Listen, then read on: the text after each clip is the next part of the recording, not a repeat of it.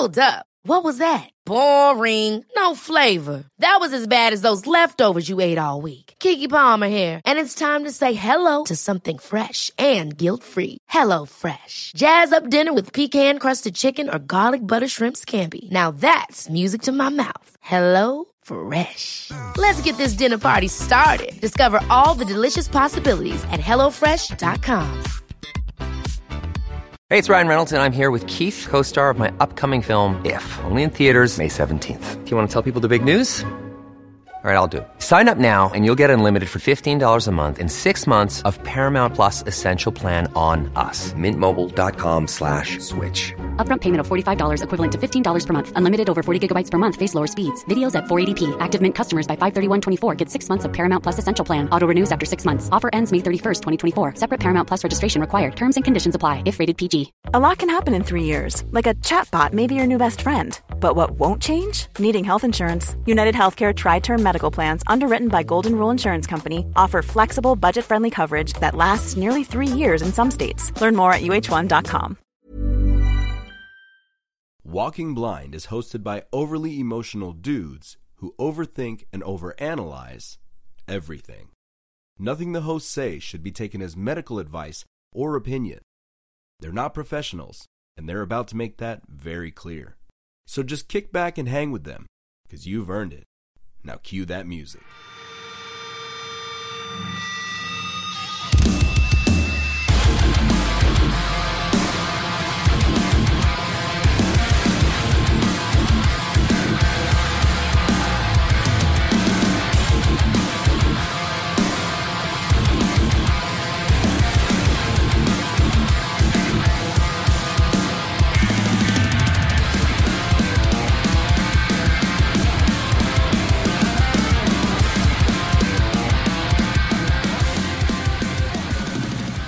You intro it this week.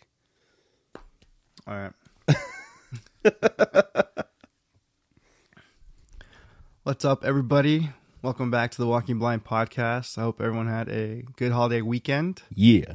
It is our... I'm just your hype man. Yeah. I don't know what episode this is. Episode seven. Episode seven. And uh, I, we're going to just go into a lot more uh, more questions today. No guests today. Um... And yeah, so I think it should be pretty. I think it should be a fun, a fun, uh, fun episode. You're so professional compared to me. You know what?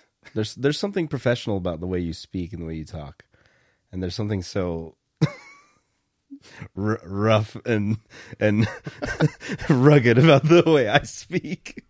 Every time you talk, it's so polite. It's so like, hello, my name is Michael Perez. Welcome to the Walking Blind podcast. And I'm like, ah, what's up, dudes? uh. I I don't even know what to say to that. It's all right. We have a good dynamic. Welcome back, ladies and gentlemen. I was raised good. I was raised good. I was raised good. Uh, first things first, um, I think we need to jump into our normal mental health check, right? Yes. So why don't you start? Where are you at? So me- mentally, I feel I feel all right. I feel I actually feel like mentally rested. Okay. I felt like, um, even with the holiday stuff going on, um, like work wasn't too terribly crazy this week, and um, yeah, I've just been able to kind of kind of relax, which is nice. Uh, health wise, I think I might be coming down with something. So, oh man, do you have the vid? I, I mean, if this is it, I'm gonna be very disappointed because. All it is is like I've just felt like tired, and then a little bit of a runny nose. You can see I think here. I think there's you're you've put yourself through a lot lately. Like your body is just yeah. You've been working, you've been working late shifts. You've been working overnights. You've been, you know, picking up the extra shifts and extra hours, and all of that like really takes a toll on on you. So I think your body is just kind of adjusting because it's not it's something that you've ne- really never to do before. Yeah. You know. I, my body straight gave up last week. Like I wasn't even, I, I didn't even, it wasn't like I felt sick or anything. I, I just, when I finished my shift on Tuesday, I think it was, I basically slept all Tuesday. And then Wednesday, I did the same thing. I was just so extremely tired. My body just like shut off. It was weird. Yeah. But I feel like I'm slowly building back up. But uh, yeah. How was, how was, where were you at mentally?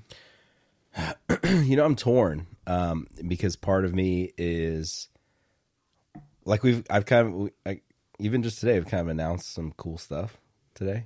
Uh, we got a new single coming out for the solo hip hop stuff. Hey.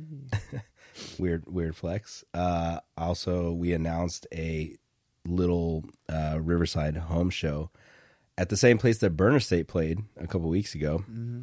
which should be very interesting to see my band play there because it's a very, very, very different vibe and dynamic. Oh, I want to be there. Um, so we announced a home show with uh, it's Torture Culture, uh, Iron Rule, and Harsh Reality. Cool. It's just a three-band little tiny bar gig that's just going to be really fun because we have I haven't I haven't played a show in the Inland Empire in almost ten years. Dang. So for me, that's just kind of cool. What, what was the last Inland Empire show? Um, well, if you don't count any of like the rap stuff, it was a Creative Void show, and it was like our last show as a band. This had to be nine years ago, or nine years ago, something like that. So, yeah, it's a while ago. Wildness. Um, but yeah, so that that's cool. But then I'm also kind of like still in that weird holiday funk. funk. Like I, dude, there was a huge part of me that just did not want to go and like hang out with my family on Christmas Day. Not that I didn't want to see any of them. I love all of them, but I was just kind of like, I'd really like to just stay home and catch up on The Witcher, you know? Like, so I don't know. I just, it's just a weird, it's a weird feeling.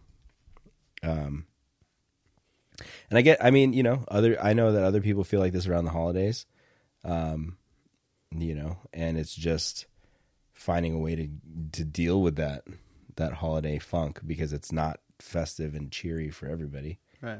You know, so. Do you have any, uh, do you have any like traditions you like to do? uh, not really. There's no, there's no real tra- traditions that we, uh, that we speak of. Um, that's good. That's fair. You know, like I, I, I thought about this the other day because somebody was asking me, um, they're saying that they had decorated their house for Christmas. And like, oh, like, are you putting up decorations? And I was like, no. And they're like, well, are you, do you at least like have like, do you have like lights outside? And I was like, no. And they're like, well, what about a tree? Do you have a tree? I was like, no. I mean, to me, I guess like, I don't really care for it. Like if I put up a tree, I'm going to feel obligated to put presents underneath the tree. And then the dogs are going to tear open the presents. And then, you know. That's kind of, that's that. But there's nobody that comes here to see the tree. To me, I feel like you set that up for other people. Right. You know, but your mom is the most extra and festive person in the universe. So you already have a winter wonderland at your house. You don't need to see it when you come here. It's, it's, uh, my, maybe I'll take a picture and we can edit, edit, it, edit oh, it's, it in somehow. It's phenomenal. Um, Yeah, my mom. My mom is just extra with everything. She's very everything. festive, very festive. Everything. Which, um, by the way, Martha, thank you for the tacos last week. Uh, um, they were delicious. She sent Martin and I. We just stopped by the house to pick up. I think just to pick up like lighting and stuff for the last week's uh, podcast. And then um, she's like, "Did you guys eat?" I'm like, uh, I guess we can eat. So we Martin and I ate at my house, and then. My mom packed up this like crazy little setup for Mike. It was tacos. It was like five tacos, two tamales, Tamale, rice and beans on, on another plate. It was great. Yeah, it was great. But yeah. So maybe yeah, I'll, I'll just see if I can. I'll get a picture of my my house. So in your house, how long do the Christmas decorations stay up? Like, do you? Oh man, I think. Do they I stay up be, through New Year's? Yeah. Oh yeah, I would be shocked. I feel like we really start to take them down, or at least help help them take them down uh, around like before before uh, Valentine's Day, all the way into February. Yeah. Whoa. Like January for sure. Like I think maybe like she'll start taking some stuff down and just keep like a winter theme. That's the other thing too. My mom has themes. Yeah. Like all year. Yeah. It doesn't matter if it's like there's an actual holiday tied to it. She has themes. Which, you know, like, and I I could say I enjoy going to your house and seeing all the themes. I'm like, oh, this is very cool. I just don't do it at my own house. Yeah. Yeah. Maybe I guess it just takes like some level of effort that I just don't feel like putting in. Well, or think, just me. I think also too, I mean, yeah, like my mom, my mom is just like a, just an entertainer. She wants to entertain. She wants to have parties at her house and stuff. And then now like we have, I have two nieces and they're, um, actually my, my, uh, youngest turns four tomorrow. Tomorrow? Yeah. Oh, yeah. So happy birthday. Happy. Um, And so, yeah, my nieces are going to be four and six. And so they, like, love, they love it. They love the decorations and stuff. So that's just, like, an added, um, I don't know, more motivation for my mom to be just more over the top. Yeah. But I, I, I get that. If there was a kid around, you know, or there was, there was somebody that would appreciate it, I would go make the effort to, you know, yeah, make things look cool, make things look nice. But... yeah, I just I guess I don't feel like doing it for myself. That's fair. Yeah. Yeah. My yesterday, I actually yesterday I had Christmas, uh, like kind of like more like Christmas with my family because on actual Christmas I had to work, and uh, and so and my parents um they had they had gone to Palm Springs for a little bit, so we on actual Christmas day we didn't really do too much. So yesterday, which was Sunday, twenty-sixth. Is when I went out to my brother's and we kind of had more of like a Christmas like dinner, watched movies together, stuff kind of thing. And as we were leaving, my my dad was like looking at my my brother's house and looking at his lights and he's like, hmm, yeah, they're not really straight. Like a wave, you have like a wavy thing going on. And then my brother's like, yeah, thanks, Dad. Wait, so so is your dad in on the on the decor as well? Uh, or has he just been conditioned by Martha to notice? A little bit of both, I guess. Yeah, because in like our front yard, we don't really have. I'm saying this, and we I'm, I'm, we probably do a bunch of stuff. It's not very many like things. My mom has like like we're the house with like blow up things in the front. Yeah. So fair. Yeah, so like, yeah, it helps with that, I guess. But we don't we don't really like put up lights. Like there's no like. I can't remember the last we did that like years ago, but I, but I don't know. I mean, it, it it was enough to like notice at my brother's house, like you could, yeah. It was their little. They weren't very straight. Does Does Mario get offended by these things, or is he just like? Oh, God. I, I think it's I think it's just more funny. my my brother's becoming such a handyman though, so I think next year watch next something year. I never would have Dude, expected out of him. Hey man, it's crazy. It's weird. It's weird. Like, yeah, he's like, he builds things, which is... You'll get there too, though, once you uh, have your own place, yeah. You know, like once you get like your own, and then you realize how much it costs to have other people do stuff for you, you figure yeah. out real quick how to do basic stuff and how to fix things. Yeah, I hope so. I feel like, I feel like I'm getting close to that. Some of your videos that you, that you, show, you showed me, I'm watching like building stuff too now. Um... I uh, when we when we first started this podcast, I don't know if we mentioned it, but I had uh, Mike sit down and watch like a two-hour video of a dude doing like bushcraft, like he was building a log cabin Oops. using only hand tools, and it was amazing. Like this dude was just like he built the sickest cabin using like a hatchet and like some just. A bunch of random hand tools. It's incredible. Something that will he makes it look so easy, but something that we'll probably never accomplish in our lifetimes. So just just to have like a shed or something, but he built like a whole, whole little everything: outhouse, showers, everything. Um. Okay, so let's so, since we have like a bunch of questions to catch up on, so um, we've got questions to jump into now. Uh.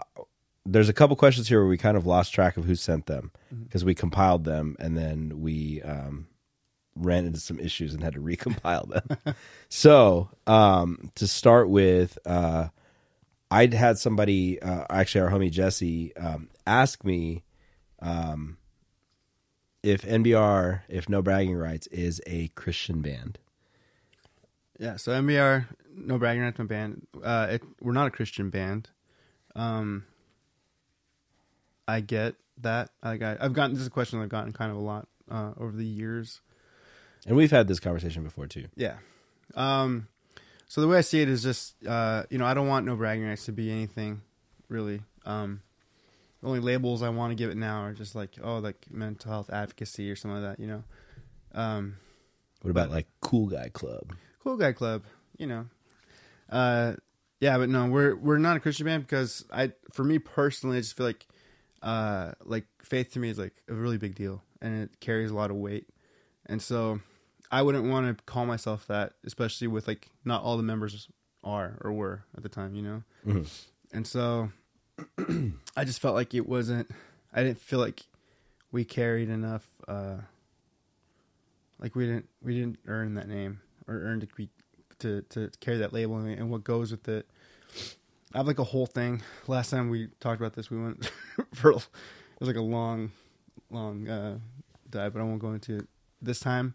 Uh, but just basically, um, I just feel like, I just feel like there's a lot of, uh, yeah, a lot of responsibility when you carry any kind of, any kind of title like that. And so I feel like for myself personally, like I write the lyrics, so I write from the lens of my life. So one of my things, I'm a, I'm a believer. And so, um, I just write how I write, but I don't, I haven't, I don't write to be like, to make the band anything. Right. Like I just write whatever the topic is, and if, you know, anything in my life c- comes through with that, you know, some things I can pull from story wise, but I pull stories from everywhere. But, uh, yeah, no, we're not, we're not a Christian band. Um, I think there are very few Christian bands. I think when we had talked about it before, the analogy that I had used is like putting that label on it is kind of like, um, it, you know, in our scene, like being a straight edge band, yeah. Right? Yeah, it's good. Um, it even even if, you know, like one member in your band happens to just break edge, or somebody decides to um, that, hey, you know what, man, like I, I want to have a beer every now and then. Um, all of a sudden, it's just like the it's like the biggest, most blasphemous thing that you could ever do when you kind of pigeonhole yourself into that. Um, in that label, in that title, yeah, well, you know, because it's because it's, it's important and it means a lot. Yeah, you know, yeah. It's not like a it's not like a game, you know. And there's, I, you know, I, I would have there was a time back in like I don't know, like two thousand ten or whatever, whenever like Christian core was like really big. Yeah, like yeah, it would have been cool to have like gotten some of that built-in audience, um, you know, because like if you would have put a lot of like my lyrics next to some of like the bands that were openly Christian, I don't think we're that far. You know, as far as like con- context and uh, content or whatever. But um, yeah, I don't know. I just think, I just think it's a, it's, it's a like, any, like anything. If you're gonna be labeled something, you should, it should, it comes with a lot of responsibility, I think, and um, and so that uh, you know, just based on the fact that not all members of our band uh, are Christians, I just didn't, I didn't think it was a good. I never thought it would be a good. a good, uh, like we'd be a good representation for that. Right. So, and I'm always like, I'm always the most disappointed when I, I read like most like Christian bands. There's very few bands that I think are like legit. And, uh, to, like the ones that I believe I thought were the most, they're not even bands anymore. So I feel like as another thing too, is like the most unfortunate thing to me is that same concept. Edge bands, Christian bands, um, anybody that like puts that label on themselves, you're always going to find the ones that are doing it because they just want that fan base that will immediately jump on board because you're a Christian band or because you're an edge band or because you're, uh, you know, a, a crew affiliated band, whatever the case may be. Right. Like the second you put that title out, you're setting yourself up for, you know, that specific and, and and I feel like at that point, and this is just my personal opinion, like that's not genuine at that point. People don't love your music, they love the, your concept. Right. You know? Um Yeah. I don't know. Oh, yeah. So yeah. so yeah, No Bragging, it's not a Christian band. So when you say you're walking on water, Ice skating. Um, okay, so uh, next question. What is the best way to decompress?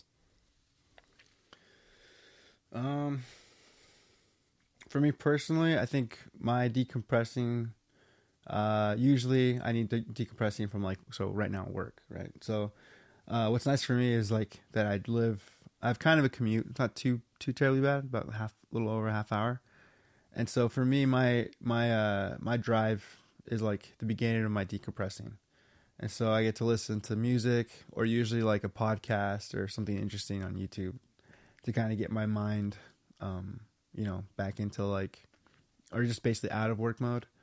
And, um, and, uh, I kind of, I mean, I like driving in general, like, um, so I think just in that, just in gen- just that by itself, driving, listening to someone I enjoy, for me is a form of like self-care and, you know, decompressing. And then, uh, I don't know, I carry it further by either when I get home, I either I'll try to go like on a, like a little walk or something, or play with my dog. Um, my dog is like an instant like decompressor. He's, he's, uh, he's fun. It's a good dog. Mm-hmm. And, uh, yeah, if I can, I'll shower. That's usually pretty good for me. Like, that's, I like, it sounds so lame, but I like the idea of like getting rid of the day or getting rid of whatever that was. Like, that's what showers are for me. It's like, I'm, I'm getting rid of. You're, you're cleaning off the funk. The funk of the day. And so, yeah, so decompressing, I think, yeah, for me, starts with driving.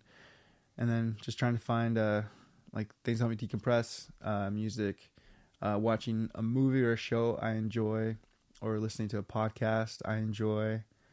Um, you know, uh, something that's nice has been meeting up with you and Martin. That's been like a nice little decompressant. Uh, we've been meeting like every, pretty much every Saturday, I feel like now. And, uh, it's just been nice to kind of just like get a lot, we get a lot out. Yeah, it's all, like we have like these weekend morning therapy sessions now at, yeah. at the coffee shop, uh, where we get to we get to be men, be men talk about our feelings. We get to be men, and we get to talk about our emotions. We get to talk about how cool Martin's life is. I know, my goodness, dude. Yeah, we'll just, Martin. He's... We'll leave it at that. Yeah. um, for me, decompressing is like. It's kind of like really simple. I I just, um, I really just come home and just start like doing something with my hands, like whether it's working on a bike, working on woodworking shit in the garage, whether it's fixing something, you know, whatever the case may be. Like I just, I feel like I like I'm at peace if I'm like turning a wrench or like you know. Like simple things, doing an oil change on a motorcycle, stuff like that. The like, first two episodes have the table that we're at. Mike built that. Yeah, I built, Mike that, built table. that table. It's not the straightest table. Uh, it's not the, the best table, but I made it with my own two hands. It's kind of cool. It's sturdy. I also built the, the door out there. Yeah. Which I don't think anyone can see. Yeah. No, well, you can see it in the first two episodes. The, the big wooden sliding door. The big uh, barn door. I built that. Um, yeah, it's kind of cool. So hands-on. um, okay. If you could go back and give your teenage you some advice, what would you tell them? Oh, man. This, this one gave me a hard time. This one gave you a hard time. This one kind of gave me a hard time, too, because um, my teenage self wouldn't have listened to me. I know. You know? Like, if I'm being completely honest, like, I could go back and tell teenage me, like, hey, dude, like, you're going to do some cool stuff, but it's not going to turn out the way you thought it would. I still, I wouldn't have listened. I'd been like, no, no way, man. Yeah. I've been like, I'm sure, like, sixteen-year-old me would have been like, are you still in a band? yeah yeah we are yeah you know technically we're still yes we're still a band um is, this, is it punk well it started there yeah it we started there aspects of it still in our heart in our heart we're still very punk rock. Well, you are you are in a punk band. Oh, that's right. Yeah. Yeah. Oh, yeah. I think it, so you could tell your teenage self yes. Yeah, which is which which is insane because like I'm getting close to forty, and when I say like sixteen-year-old me, like that's still no bragging rights. That's still that's still no bragging rights. Yeah, no bragging rights. uh, uh, a lot of people don't realize that no bragging rights was legit a product of the nineties. No bragging rights was formed in was it ninety-nine? ninety-nine. nineteen ninety-nine. Yep. And it was a punk band. And I think you've, I don't know if you mentioned it on here or not, but you, you even have said that you should have changed the name when you switched the sound. Yeah. When, uh, when Christian and Martin joined the band in two thousand five-ish, uh, and that was kind of when Ryan Sievers, our last original member, aside from myself, uh, left. That's when like we should have just changed the name. You know what? And when I think about it, I feel like Christian even said that, like, we should change the name. And I think it was, I think it was Michael Mass that was like, no, let's keep it. It's it's crazy that like, you know, Martin and I have been friends for a, a very long time. I've been friends with you longer, but I didn't realize it wasn't that much longer. I didn't realize it was that much of a difference because I didn't realize that he joined the band like right in oh five, yeah, and that's when I came to La Sierra. Oh, really? Yeah. Oh, crazy. So, and then, I don't know if you knew this, when I, when Martin and I became really close friends was when you were working at Starbucks in Harupa. Um, I was living on Mike Miller's floor because I had just moved back from L A and I needed a place to stay. I didn't want to go back to live with family, so I just crashed on his floor. And I didn't want to be at the house all the time because like I was just with his family. Yeah. So I would just go and hang out at the Starbucks where you were working at. And Martin just happened to be there also all the time, every night, because he didn't want to be home. And that's how we became friends. That, well, that, like that's how we became close friends because we knew each other before that, but we never had like, like true story. I almost broke Martin or Martin's fingers. One of the first times we ever hung out. Because two thousand five's graduation party at John's house, oh, right. And he had that driveway that went uphill. So we loaded all the gear into the truck. Martin closed the truck bed and was like, all right, we're good to go. And I took off in the truck and all the cabs flew back and smashed his hands on the truck. And I was like, I broke no bragging rights, fuck. Yeah. And that was the first... Uh, What's the name of that band? Declare Your War. That was Declare the first Your Declare Your War show. Dang. Showcase? No, at John's house. Oh, at his, at his house? Yeah, the first time we ever played, we played at that little house party for graduation.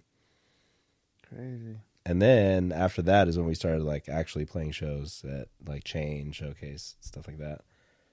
So, yeah. yeah. So, yeah. So, we're old. We're old. Been music a long time. Um... Oh, so it was a question. What would we tell our old self or young yeah, what self? What would you tell your teenage self if you could? Oh, I would just... Okay, so I would, I would just tell them that you can do... Your identity doesn't have to be tied to one thing. Like, it's okay to do other things. Yeah. Like, um, if I was... Depending on, like... It, let's just say if it was, like, sixteen-year-old me, I would tell myself, like, you can play baseball and still be, like, punk rock. Yeah. Like, you can do both. Um... Like you can get, you can do well in school, like, or you can do better in school. Like, you know, I don't know. I don't think I could have ever convinced myself, my young self, to go to college or at least do co- take college more seriously. I don't, I don't know how. I don't know how I could motivate myself back then. I think I just had to like keep, you know, do all the dumb things I did. But um, yeah, I think I just tell myself like you can be, you can be more than just like a guy in a band. Um, yeah, like you you have other interests. Like it's okay to like, it's okay, you know. Even back then, I liked you know I liked a lot of like R and B and stuff like that. And I feel like I really limited myself to like what I like allowed myself to like listen to, especially around other people. Yeah, I was like too like punk rock for my own good. Mm-hmm. And so yeah, I would just tell myself that like you don't have to be tied to just one like one thing. Like, you can be many things. I feel like that'd be pretty close to me too. I think I would also tell myself like, hey, like you're, there's there's a lot cooler aspects of yourself than just trying to play music and be in a band, right? That's a cool way to put it. Like, there's a lot, there's a lot more that, like, you know, there's a lot more you're interested in that you're not allowing yourself. Same, same concept you, that you're not allowing yourself to be interested in, you know? Um, and then also, like, I would have checked my younger self's ego, like, really quick, because I had this, this, you know, fake it to make it mentality. And that just led to, like, this really just bad, like, case of, like, no, no, fuck that, I'm the shit. You know what I mean? Like, and, um, it's, it's one of those things that, like, you know, as you experience it and as you're going through it, like, it's the idea of, like, nah, man, I got this, I got this all figured out. And then it, and then when you, when nobody checks you on it and you don't check yourself on it, it's really humbling when it, like, when, when it finally hits you, like, you know, um, but yeah, like, I, you know, I feel like I could give myself, younger self, all this advice, but, like, me as a kid, I wouldn't have listened, you know? Yeah. I just wouldn't have paid attention. I'd have been like, yeah, whatever, dude. Lose some weight, old man. So, oh, it's called a push-up. Yeah. It's called a push-up. Hey, maybe you should uh, run some laps, you know? Maybe, maybe Coach Mike was right. You should do suicides. If anyone doesn't know, I used to coach Mike in baseball. Yeah. That's actually how we met. Yeah. Uh, yeah. So I think we got through that one. All right. And then uh, this one, I believe this came from, from our, our boy Joe. Uh, what would you do if you knew you couldn't fail? Oh, yeah. That's a good question. That's a good question. I think... Um, I think I would do, I think like something like podcasting. If I knew, like, oh, I could just invest everything, all my time, and just do this, because this would be fun. I like the idea of being able to talk and help in this way. Um, but uh, obviously, there's a lot of, like, we have lives that we have. But in this scenario, you can't fail. If I can't fail, then yeah, I'd probably do the podcast thing. I would go all in on my fantasy factory scenario, where it's like warehouse, warehouse, studio space, but also have, like, an area to build motorcycles and cars and stuff. Then also just have all, like, kind of all the things that I like to do all under one roof. Yeah. That's not my house, you know? So, um, yeah, I, I would go all in on that, on that concept. Man, I think I think about I'm now thinking like other stuff. Another thing I, I would probably do if I knew I couldn't fail is just, like, a lot of, like, the um, the extreme, you know, sports stuff. Like, I'd probably, like, I'd do, like, wild, like, I'm gonna base jump off of a off of a. Uh, off of, like, the, the highest building in Vegas, you know, like, who was it, who was it, who, who was it that did that? I think it was, like, Travis Pastrana or somebody that did that. Probably. And they went up to one of the, like, sky clubs in Vegas and then just straight up, like, base jumped off of it, like, uh, stuff like that. Um, Wait, are, are you, like, if you had, like, if, if money was an obstacle or whatever, you just could, would you do, like, stuff like that? Like, skydive and all that stuff? Really? Absolutely. one hundred percent. It's, it's always been one of those things where, like, I've, I've always wanted to go skydiving. Um, one, and, and this is something that later on in life, I'm like, I just need to do all this stuff alone. I can never find somebody to go with me. Right. I'm uh, not that person. um, have you ever been, like, indoor skydiving? Like, with the giant fan? No, I'll do that. I'll do that. Let's go do that. We'll film it for this. Oh yeah. We'll bring the cameras. Yeah. I'll totally There's one in Ontario. Really? Yeah. It's called I Fly. It's, like, right by the mills. First off, I just think it's hilarious that you have to pay money to skydive. And it's expensive. It's not cheap. It's like a hundred something dollars. I know. I think for it's the ridiculous. Most basic package. Like, when I, whenever, because it's, like, you know, like, sometimes people ask me about it. I'm like, mm. And then I remember, like, dude, that costs money, right? They're like, yeah, it costs money. Just, like, yeah, get on a plane for no mean? reason. I'm like, dude. I could not jump out of a plane. True story. One of Dallas's biggest flexes for a long time was that um, because he had never flown on a plane, the only time he had flown on a plane was to go skydiving. So he's like, I've taken off in a plane, but I've never landed. Dang. And I was like, hey, man, that's, that's kind of cool. But then, you know, he finally took a flight somewhere. That's cool. Um. All right, cool. Let's jump into some other questions. uh, so this one is from Michael. This one's on the gram. I'd like to ask a question for the podcast. What made you want to write the lyrics for the song Blind Faith? When I listen to that song, it hits a lot in my past life. Mm. So I, I have I have a vivid memory of writing this when I was... Uh, So at the time, my girlfriend was going to community college out in Orange County. And I remember uh, while she was in one of her classes or while she was registering or doing something, she was doing something. And so I went with her.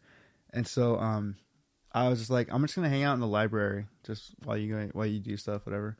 And I remember I was in there and I remember thinking like, oh, it's quiet. Like, I'm going to write in here.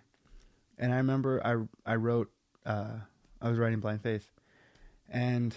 one of the things that, um, for me writing it was just the idea of like, um, we, like when you tour so much and,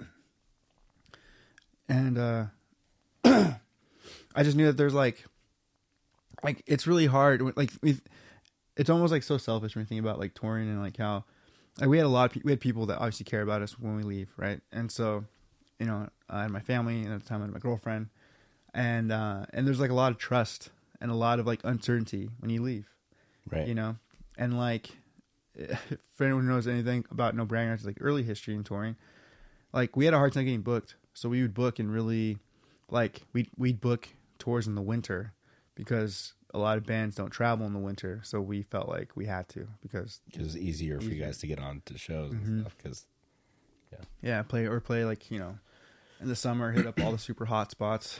Um, but uh. Fun fact, what a lot of you guys don't know also is that No Bragging Rights uh, followed Warped Tour, and the way that they got by was selling water bottles. Yeah, that was the hustle, just to get exposure and to get their name out there. Yeah, we'd hustle water just to pay off gas, and then we'd also be hustling our C Ds and stuff. So, but um, so yeah, so so Blind Faith, it's just the idea of like. Uh, of, you know, leaving and, uh, and, uh, you know, basically the world still going on without you. And, uh, and just kind of like a, like a, you know, very dramatic, dramatic and morbid thought of like, you know, if anything would happen to us on tour, um, that I wouldn't want anyone to feel too sad about it. Cause it's like, we would have gone out doing what we loved. And, um, and so it's like, it's just the idea also of like, um, you know, it's like writing, like, uh, trying to think of my, trying to think of the lyrics to that song now. Um, just the idea of like, you know, yeah, you, you leave so much and it's almost like you're dead to a lot of people. And, uh, the sun rises and sets without me. I hope I never leave your thoughts. Do you still hold on to my picture? Does life go on without me there? So yeah, you love it. A ghost. You love a man you cannot see. You sleep alone. And when you wake up, it was just a dream. Thank you so much for your faith in me. This is this is how I wanted to go out.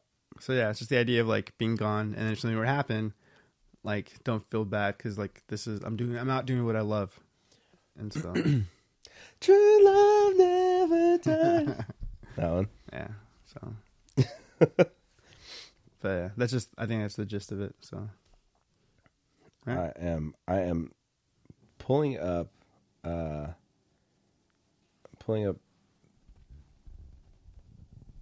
some of the questions. Um, sorry. I'm trying to organize all of this.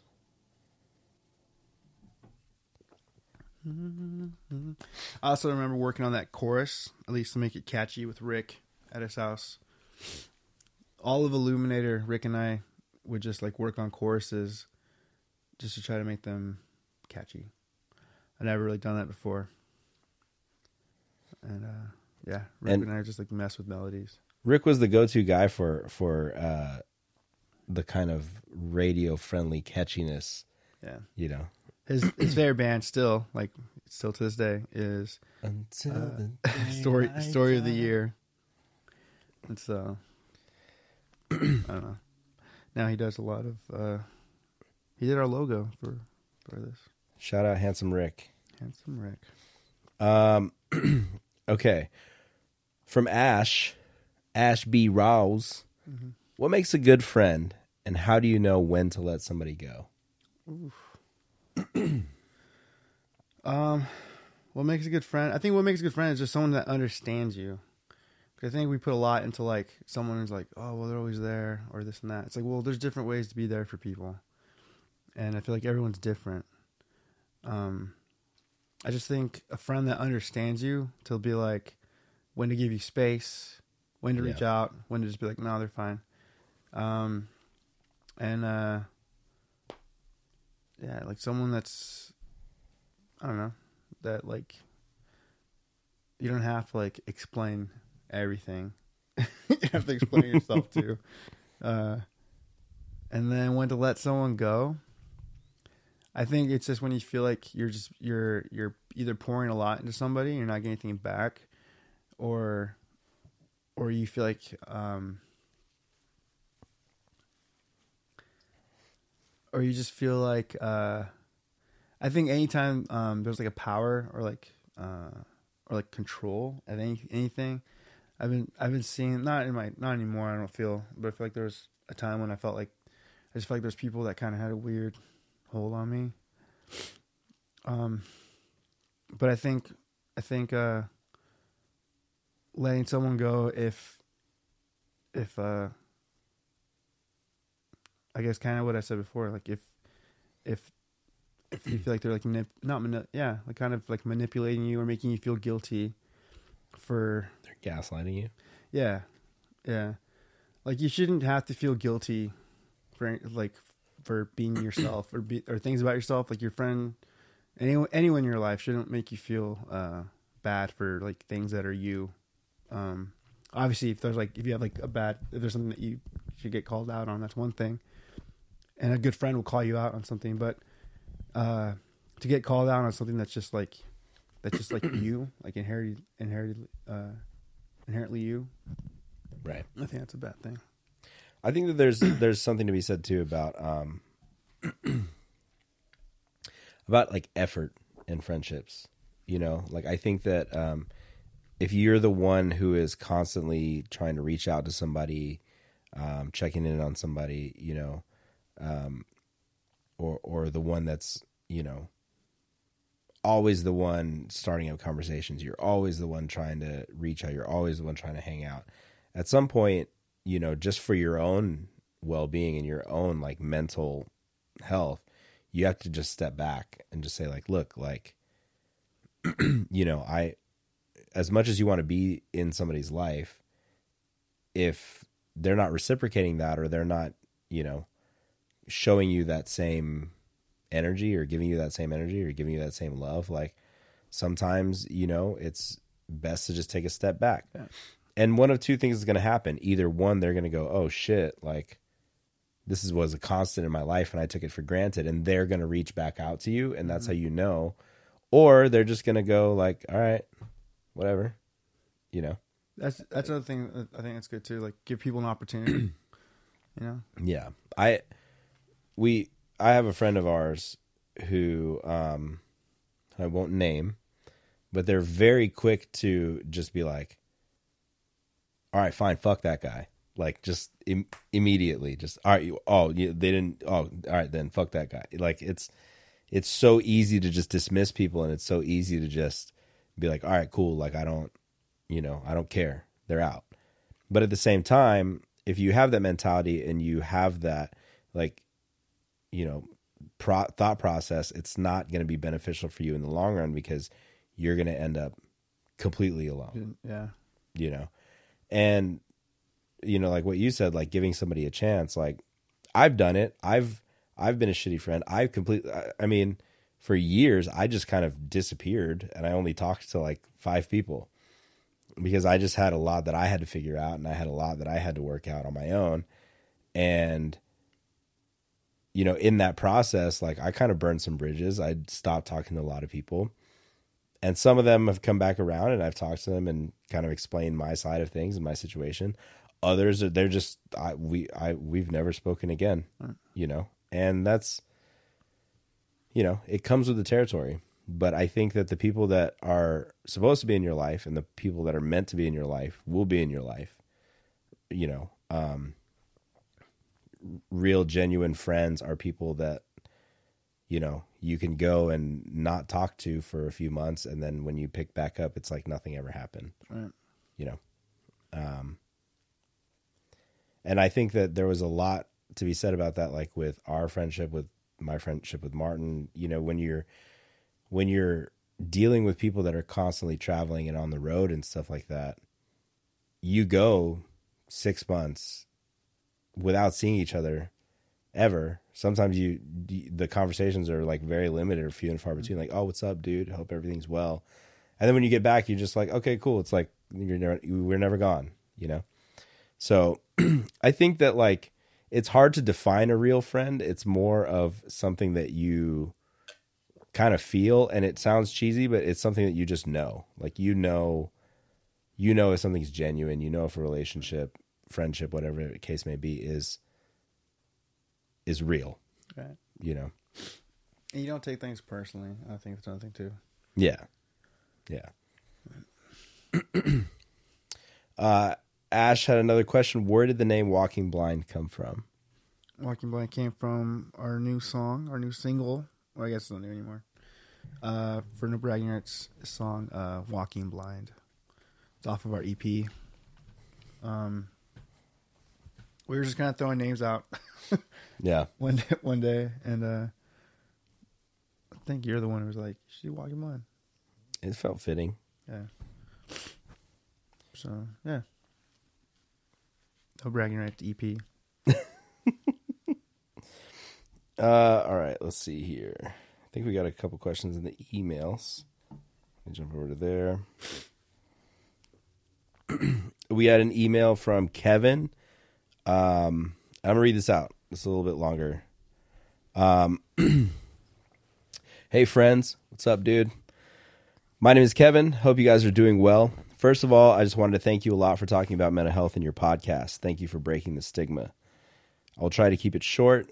Uh, I got depression and panic attacks about a year and a half ago. Um, I got to the point where I couldn't get out of bed anymore. With all of this, a lot of anxieties and suicidal thoughts came up for such a long time. Still struggling with depression and anxieties a lot, but it got better. It took a lot of time, but I'm still here, which awesome. Awesome. I just wanted to say um, it will get better. I didn't believe that for a long time, even if I got professional help and therapy. And sometimes I don't believe it now. I'm able to go to a store again without a panic attack, able to cook food for myself. In my worst times where I didn't know what to do, my girlfriend gave me a book called Reasons to Stay Alive by Matt Haig. I've never read this book, but I, I want to pick it up. I think this book saved my life somehow, and I felt so understood, and I really hated to read. Good book, man. But I think I got really lucky that I opened up and had people around me that were so understanding and tried their best to help. But it was and is really tough for them, too. I think sometimes we talk we talk a lot about people like me with depression and forget the people around us, as they're often struggling too. Please don't get me wrong. I think we have to talk much more about this sickness to break the stigma. So my question is, do you have any advice for people that are trying to help someone with depression? Because I remembered that I, a lot of times, didn't know what to say or to do, and I can now imagine how hard this must be for the people around you.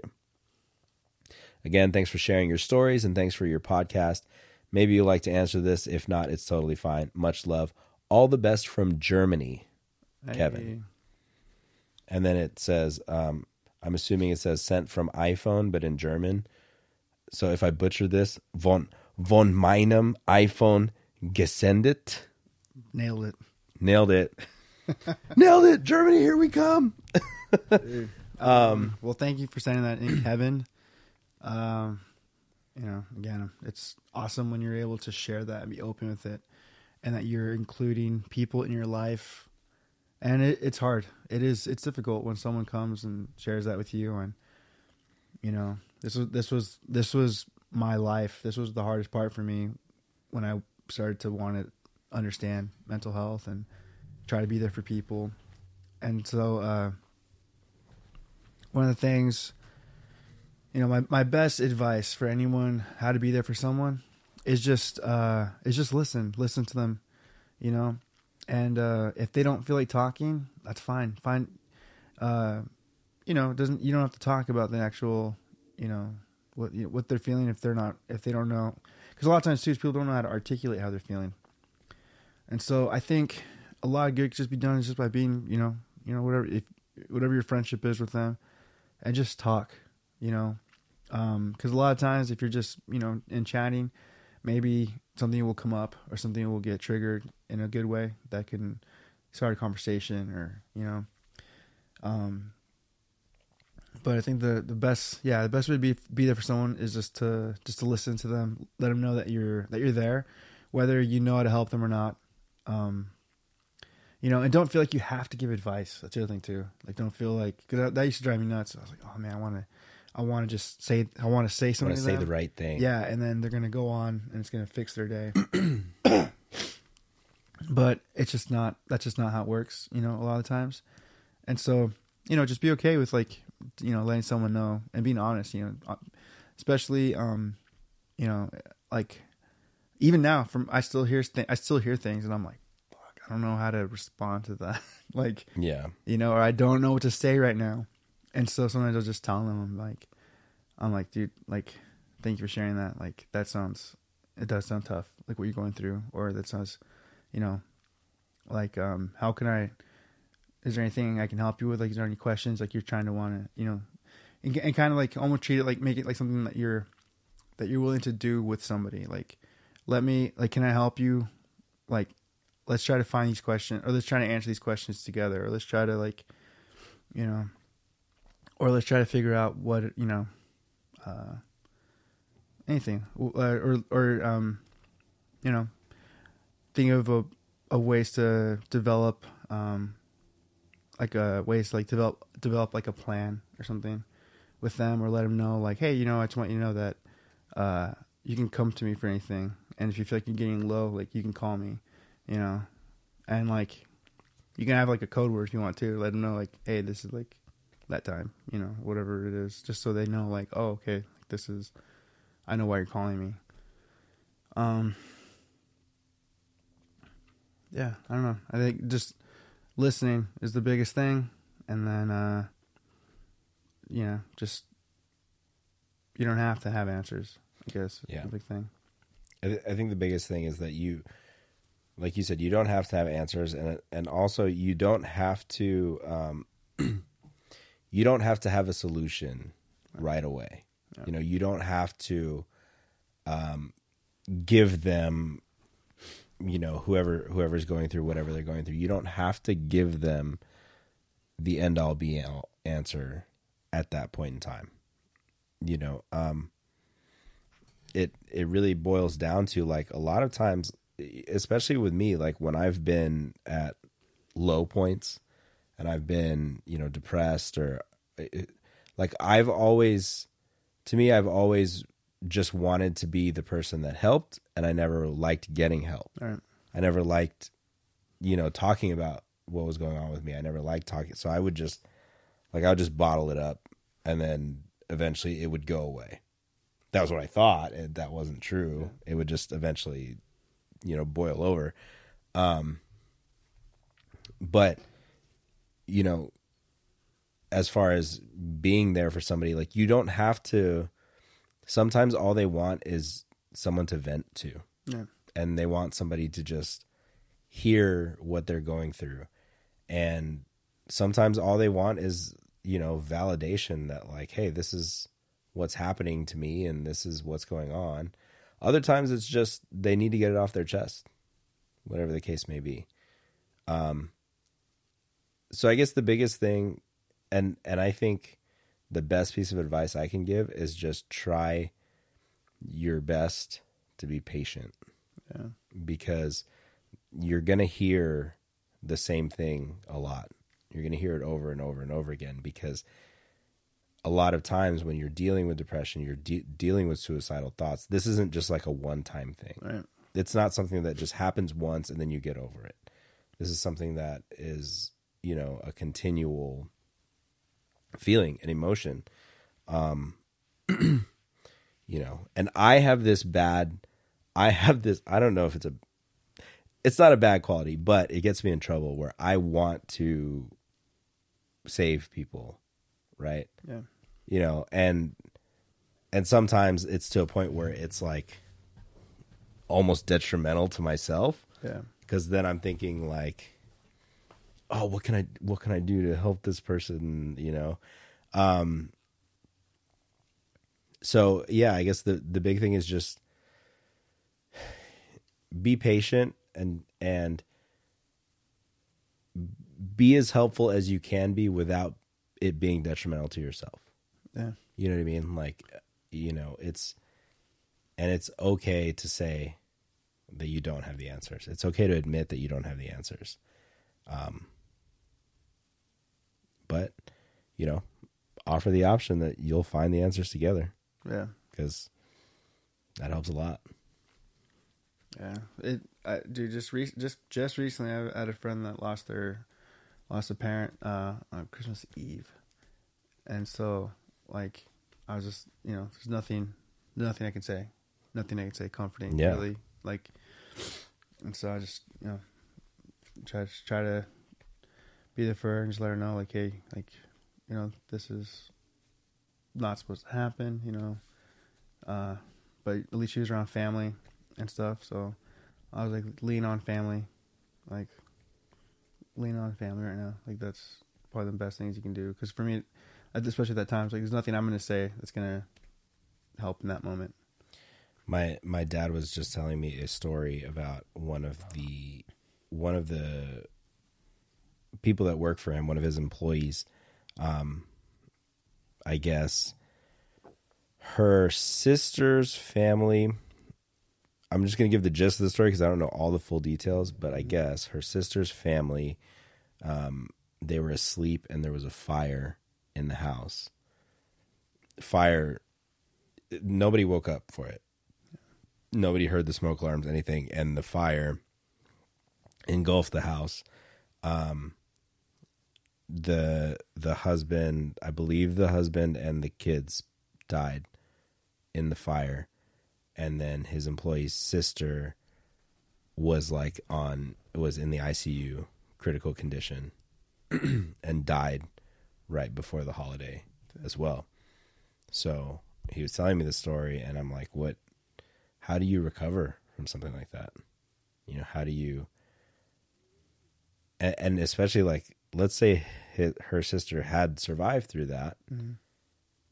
the the trauma of being in a house fire, being burned, and then losing your whole family, you know? Um, and I go, what did you, what do you say? He goes, I couldn't say anything. Just, I'm, you know, all I can say is I'm sorry. And if there's anything I can do for you, you know, let me know. Uh, um, you know, so it's yeah, sometimes, I mean, there, there's going to be plenty of times when you just don't have the answer and all you can do is just be as supportive as you can. Um, yeah. Even just literally just being there. And, and it's definitely, you know, like, um, like he was saying in his email, like he's, he's been at that point where he was low and he was dealing with all this. And then you realize afterwards that the people around you are probably suffering as well because they're seeing you go through it. Yeah. Um, yeah, and that's valid, you know, but, um, I guess in that type of scenario, just be cognizant of the fact that they were there for you and return the favor. You know, be there for them as well. I know it's not easy when you're going through it, but, um, you know, you know, so I'm thinking like um, remembering, uh, when I lost my grandmother's like years ago, but at the time that was like the biggest loss of my life. And I remember telling, uh, like when it happened, I like told, like I, you know, started letting friends know, let Ryan Sievers know. And, uh, And so I told him, and then him and Alex were like, "Hey, we're gonna come get you." And I was like, "I don't, I'm, I don't want to, I don't, I don't want to do anything." They're like, "We're, we're gonna, we're gonna come, we're gonna come see you. We're gonna, we're gonna come get you." And I remember thinking, like, "Well, I don't want, I don't want to go anywhere. Like, I want to just be here with my family." And so they came and they picked me up, and uh, I don't actually, I don't even know. I should, I've never, never asked them this. I wonder if they had talked to like my family, and my family had said something. But they, they were like, uh, we're going to go to El Torito. I was like, I don't feel like eating. Yeah. I was like, I don't want to, I don't want to do, I kind of want to do this. And like, let's, let's, we're going to go out, we're, we're going to El Torito. You're, you're going to have to eat. And so they knew that I hadn't been eating. They knew like no one in our family really had been eating. So they knew I wasn't. Right. And, and, uh, and so they took me to El Torito, and we just sat there for like, I don't know, an hour. And I really didn't say a whole lot. And I remember finally, like, eventually we started talking. I started feeling better. And I ended up ordering food. I remember eat, eating. And it was just nice just to be with them. Like, cause I remember, I remember like, for a while, I don't even think we said a whole lot. Yeah. You know? I think it was more just that and them asking me, like, how my family was doing, or, you know? And I just remember appreciating that. The, oh, my God. I remember just the, appreciating uh, after the fact that they, they still came. And they were like, they just knew that I needed to be with them. You yeah. know, like I needed to be with them, and like, and then eventually I needed to eat because I hadn't eaten. But, um, so yeah, so sometimes just being with someone, you know, um, yeah. Hey, what's next? What's the next question? So we got, we got uno mas, uno mas, one more question for this week. And this one I saved for the end because I feel like we could both talk quite a bit about this. Mm-hmm. This one comes from J Mac, and, um, question was, what's a good way to move forward from a girl you really fell for slash dealing with the emotions that come with that? Hmm.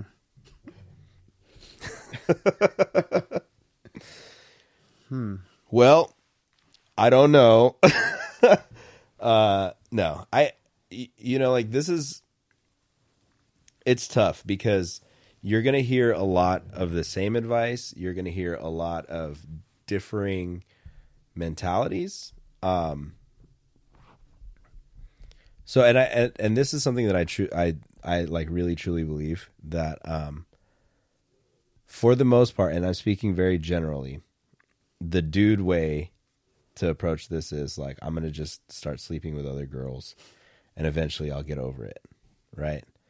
Um, and typically, um, typically, when it comes to the female side of things, from what I've seen, I'm trying to like play this very, very like uh, politically correct here. Um, from what I've seen, the mentality is deal with the emotions before you move on. Right now, not to say that that doesn't happen on either side or whatever the case may be, but generally that's like the idea and mindset. And I really think that coming to terms with your emotions first is the right way to do it. Um, I think the biggest thing, you know, cause we've, we've all been there. I've definitely been in a scenario where I thought, hey, this is like my soulmate. Like this is the, the, this is my best friend in the world. This is the person that like, I want to spend the rest of my life with. This is the person that I want to be with. And it didn't happen. It just didn't work out that way. Mm-hmm. Um, and I think the biggest thing to move forward from that is you have to accept that it's done. You have to accept that it's not going to work. And you have to come to terms with the fact that like this picture that you created in your head and this, like, you know, this, like, I, I'm, I'm that like hopeless romantic dude that's like, hey, what's up? Like, it's nice to meet you. You know, cool. All right, I've plotted out our whole life. It's cool. We're gonna get married. You know, whatever. Like, you know, I got like I've I've thought about all that. Like when I, especially now, now that I'm older, when I'm dating, like I definitely go into situations more thinking like, yeah, you know, what's is like I'll know right away. Like, is this short term? Is this long term? Like, could it be whatever the case may be? Right. But that's just my side of things. Mm-hmm. It's definitely not the other person's side of things. So you have to kind of break the quote unquote fantasy of what you had planned or what your thoughts were or what your emotions were for this person that you really, really fell for in order to move forward. Because if you cling on to the fact of like, oh man, she was the one, and, and I'm never going to meet anybody like her, or vice versa, I'm never going to meet anybody like him, then you, then you're right. You're not going to, because you're always going to, you, you're always going to be holding them at this pedestal level, you know? Um, and it's not easy to just move on. It's not easy to let go, especially when, you know, when you deal with things like that, you deal with relationships like that, that they're not only like the person that you're attracted to, you spend most of your time with, but they become like your best friend. And then, so at that point, you're not only losing a romantic partner, you're losing the one of the closest people to you, right. You know. Um, okay, so the question is, how do you move on from someone that you like in love with, basically? Yeah. How do you how do you move forward from somebody that you really felt for and dealing with the emotions that come with that? Um, so is this like, is this coming from like a like someone that you were with and like you're no longer together, or someone that like you like and then like, you know what I mean, like shoot your shot and then it didn't work out, you know what I mean? I, I don't know. I'm reading. We have to ask J Mac. um, I I'm looking at it like this is somebody that you were with. Right? Okay. I um, I guess I guess there's there's validity to like falling pretty hard for somebody really quick without it even being a thing. I've been yeah. there too. I think one of the best ways to move on is uh, a couple of things. So one, uh, if you really care for that person, you don't you don't really stop caring for them. Right. And so, um, I think that makes it hard at first, makes it very hard at first. But I think if you care someone, uh, as much as, you know, you, you know, it, to say like you love them and, and whatnot, then you, you want the best for them. And so if that's not you, then you need to be okay with that, as hard as that is. Right. And I think something that's kind of helpful in like, in the healing process is, Uh, this is like my advice to anyone who like breaks up with somebody, or like if they, you know, or if they're like into someone and then it's just not, it's just not going to happen. Uh, I just say one of my, my advice is, you know, what do you like about that person, you know, and kind of like figure out like the things that you liked, you know, cause maybe I feel like in any relationship, there's a lot of good we can take, you know, and then there's also a lot of stuff we can take, you know, and be like, oh, that's not, maybe I don't like that quality in this person. And it's like something you can look forward to, or something look, something you can look for in someone else later down the line. Yeah. Um, and so, yeah, so I think, uh, maybe like take inventory of what the relationship was, the good and the bad. And then, uh, I think really try to be happy for them, or try to like, Like if you want to, if, if, uh, especially if you stay friends, I, I'd, I'd hope you stay friends. If you love somebody, I'd hope you stay friends with them. But, um, yeah, I think you just gotta, yeah, like almost like still be their biggest fan, be their biggest supporter. Uh, things shouldn't change as far as like how you treated them. Uh, if you need time to step away and like to mend, that's totally cool. And I'm probably very recommended to do. Step away, but like I think eventually if they're your friend, you should still be their friend. You should still care yeah. care for them and and what they're doing. Um and I think you also have to accept that they're going to grieve this differently than you are. Mm-hmm. Um so you can't expect them to act the same way that you're acting, if that makes sense. Like you can't expect them to um process and and approach the emotions the exact same way you do, because they're going to handle it in their own way. Right. Um, so, you know, in the case of like a breakup, whether, you know, like Mike said, and Mike is the guy that's friends with all his exes pretty much, you know, so, um, pretty much know. All my exes are married and have kids. Yeah. Sick. Hey, we're like the good luck Chucks, you know? Um, But so there, there's there's validity to that. Like if if that was your friend and that was your best friend for such a long time, yeah, take the space, take the time you need to heal and and step away. And if you can, continue to be friends with them after that, then like that's like the healthiest thing that you can do. But also be prepared for the fact that like, even though you may be there, they may not be right. either, you know, um, they may, they may be at a place where they're like, I just don't, I don't, I can't be friends with you, you know? Yeah. Which you gotta respect as well. And yeah, you just have to, you know, I think the biggest thing, I don't know, like the biggest thing I, I think, especially in, for me was, is, is accepting the fact that like you have to accept it before any of it will make sense and heal. Because the more time time that you spend thinking about like the what ifs and the what could have beens is is less time that you're allowing yourself to move forward. Right. Yeah, and especially like in a breakup, I always tell people like, dude, let it suck as much as possible. Yeah. Like let it hurt as much as possible. Like let yourself feel everything. Get it out. Like cry. Yeah. Like do it. Go go through it so that you really truly experience it and you feel it. You know, because I feel like, especially if it's a relationship that's ending, you know, um, there's a lot of lessons to be learned there, and uh, and so like you know, whenever like I always tell tell friends like, yeah, dude, it's gonna it sucks because it's it's your heart. It's gonna suck. Like you cared about them, so yeah, like you're or you love them. This is gonna this is gonna be rough for a while. This is gonna take time. Yeah, and so I think, you know, I think, uh, yeah, I just I, I don't know. I'm thinking with anything, you just you I feel like you, when you learn and you understand things, you can kind of prepare for the next, you know, for moving forward, for healing. Um. The other thing too, uh, which I think is really important, is like to keep living your life as like as best you can. And I know it's hard because like when it happens, like you don't want to do anything. Um, you know, like that's normal. Yeah. Like yeah. You know, I you, you lose the yeah. There's just things you just don't want to do, or there's songs that you hear and it's like, oh no, another song, whatever it is.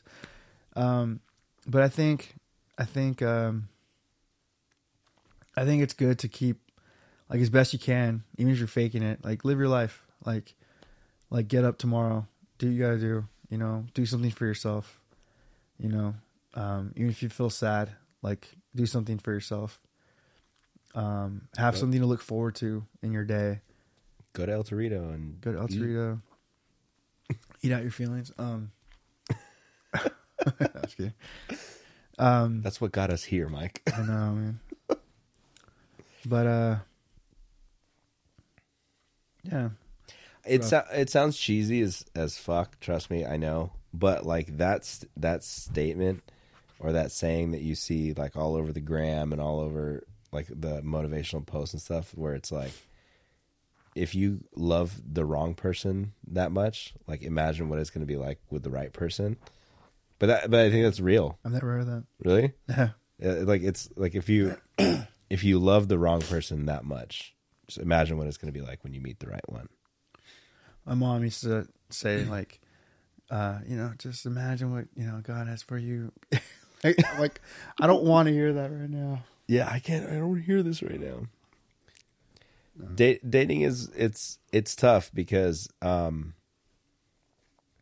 the more you put yourself out there, the more likely you are to get hurt. But the more you put yourself out there, the more likely you also are to meet somebody that clicks with you. Yeah. You know. Um, and I think that when you've figured out a good a good a good idea of what you're like you're looking for, it makes it a little easier to spot yeah. things that you're not looking for. Yeah. Welcome to our world. Spot red flags. It's, you know what's funny is I find like when I meet people, I kind of find like I put up my own like red flag. I'm like I'm a red flag. Like like when I hear someone talk, I'm like, mm, you're not gonna. This isn't gonna be good for you. Like I have opinions that are you're gonna really not are really not gonna jive with you. We're we're not gonna mesh very well here. Yeah. But anyways. Well, man. I mean, I hope that you. Um, I, I hope that that whatever you're going through, um, that it's getting better, dude. Because yeah. it's it's tough. We've we've all been there. I was there, you know, and not even that long ago.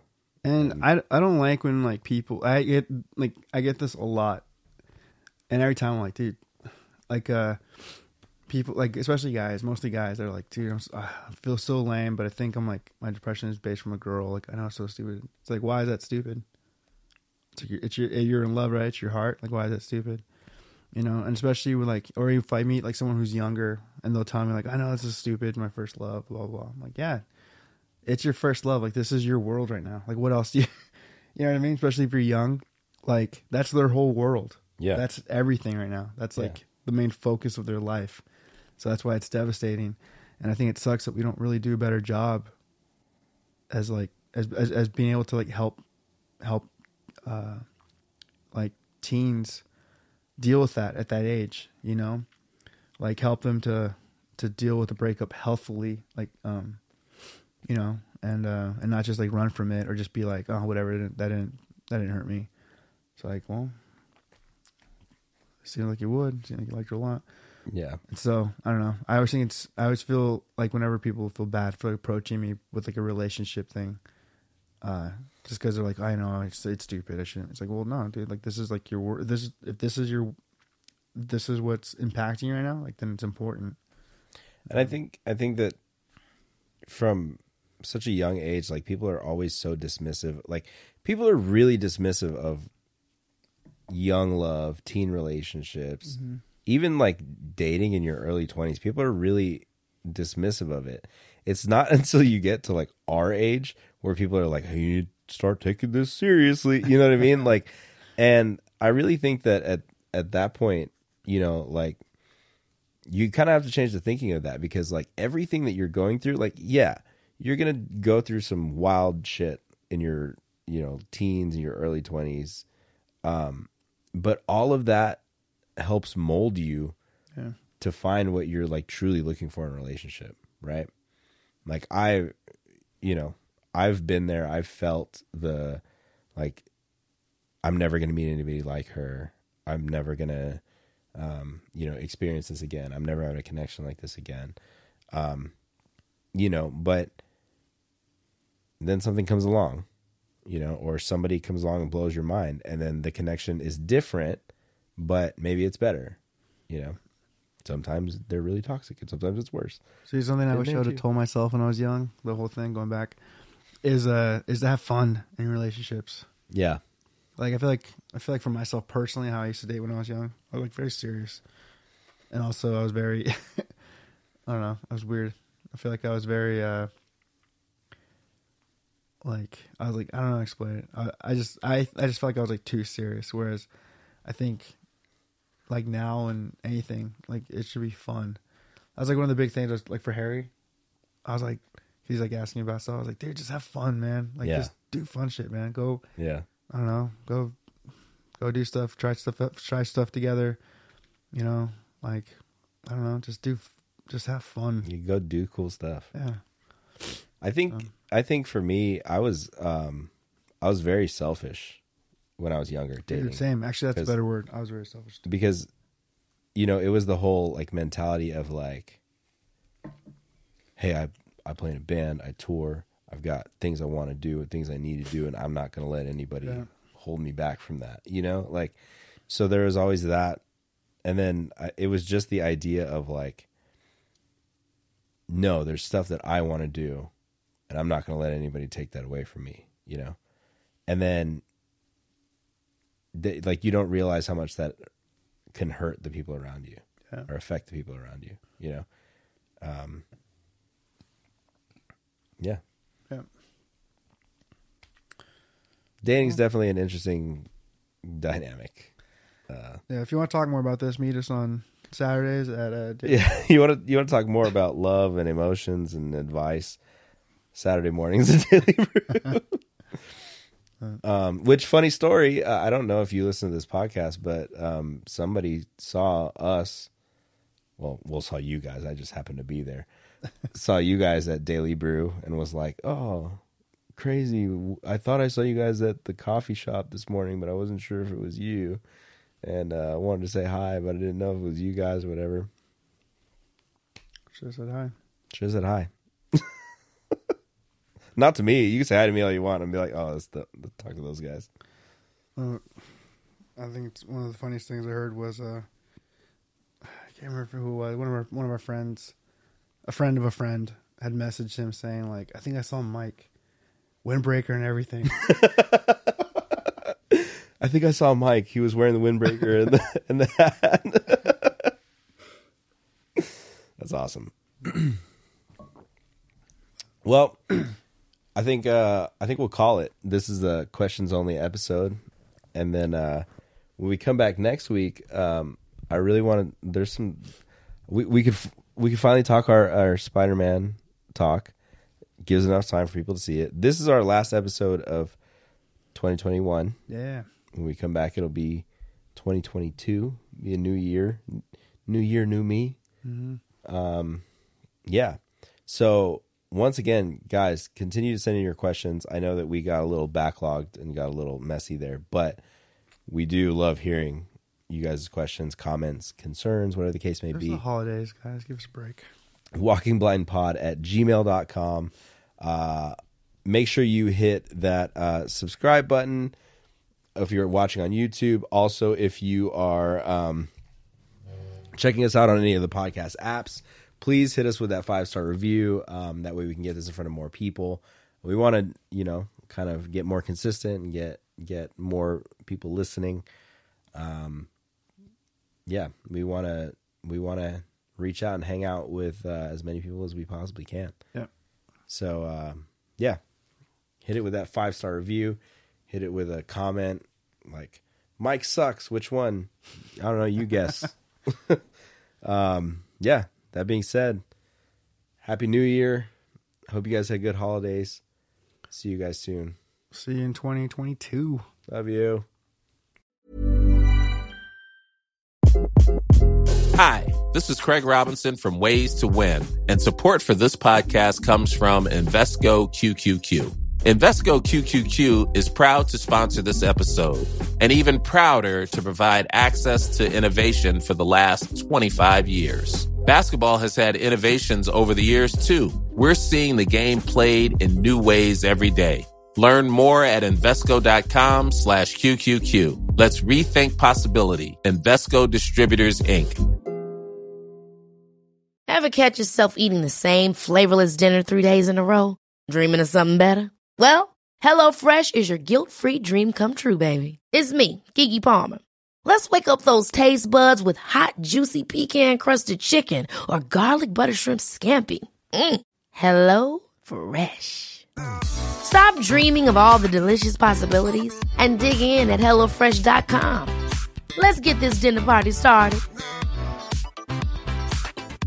Even when we're on a budget, we still deserve nice things. Quince is a place to scoop up stunning high-end goods for fifty to eighty percent less than similar brands. They have buttery soft cashmere sweaters starting at fifty dollars, luxurious Italian leather bags, and so much more. Plus, Quince only works with factories that use safe, ethical, and responsible manufacturing. Get the high-end goods you'll love without the high price tag with Quince. Go to quince dot com slash style for free shipping and three sixty-five day returns.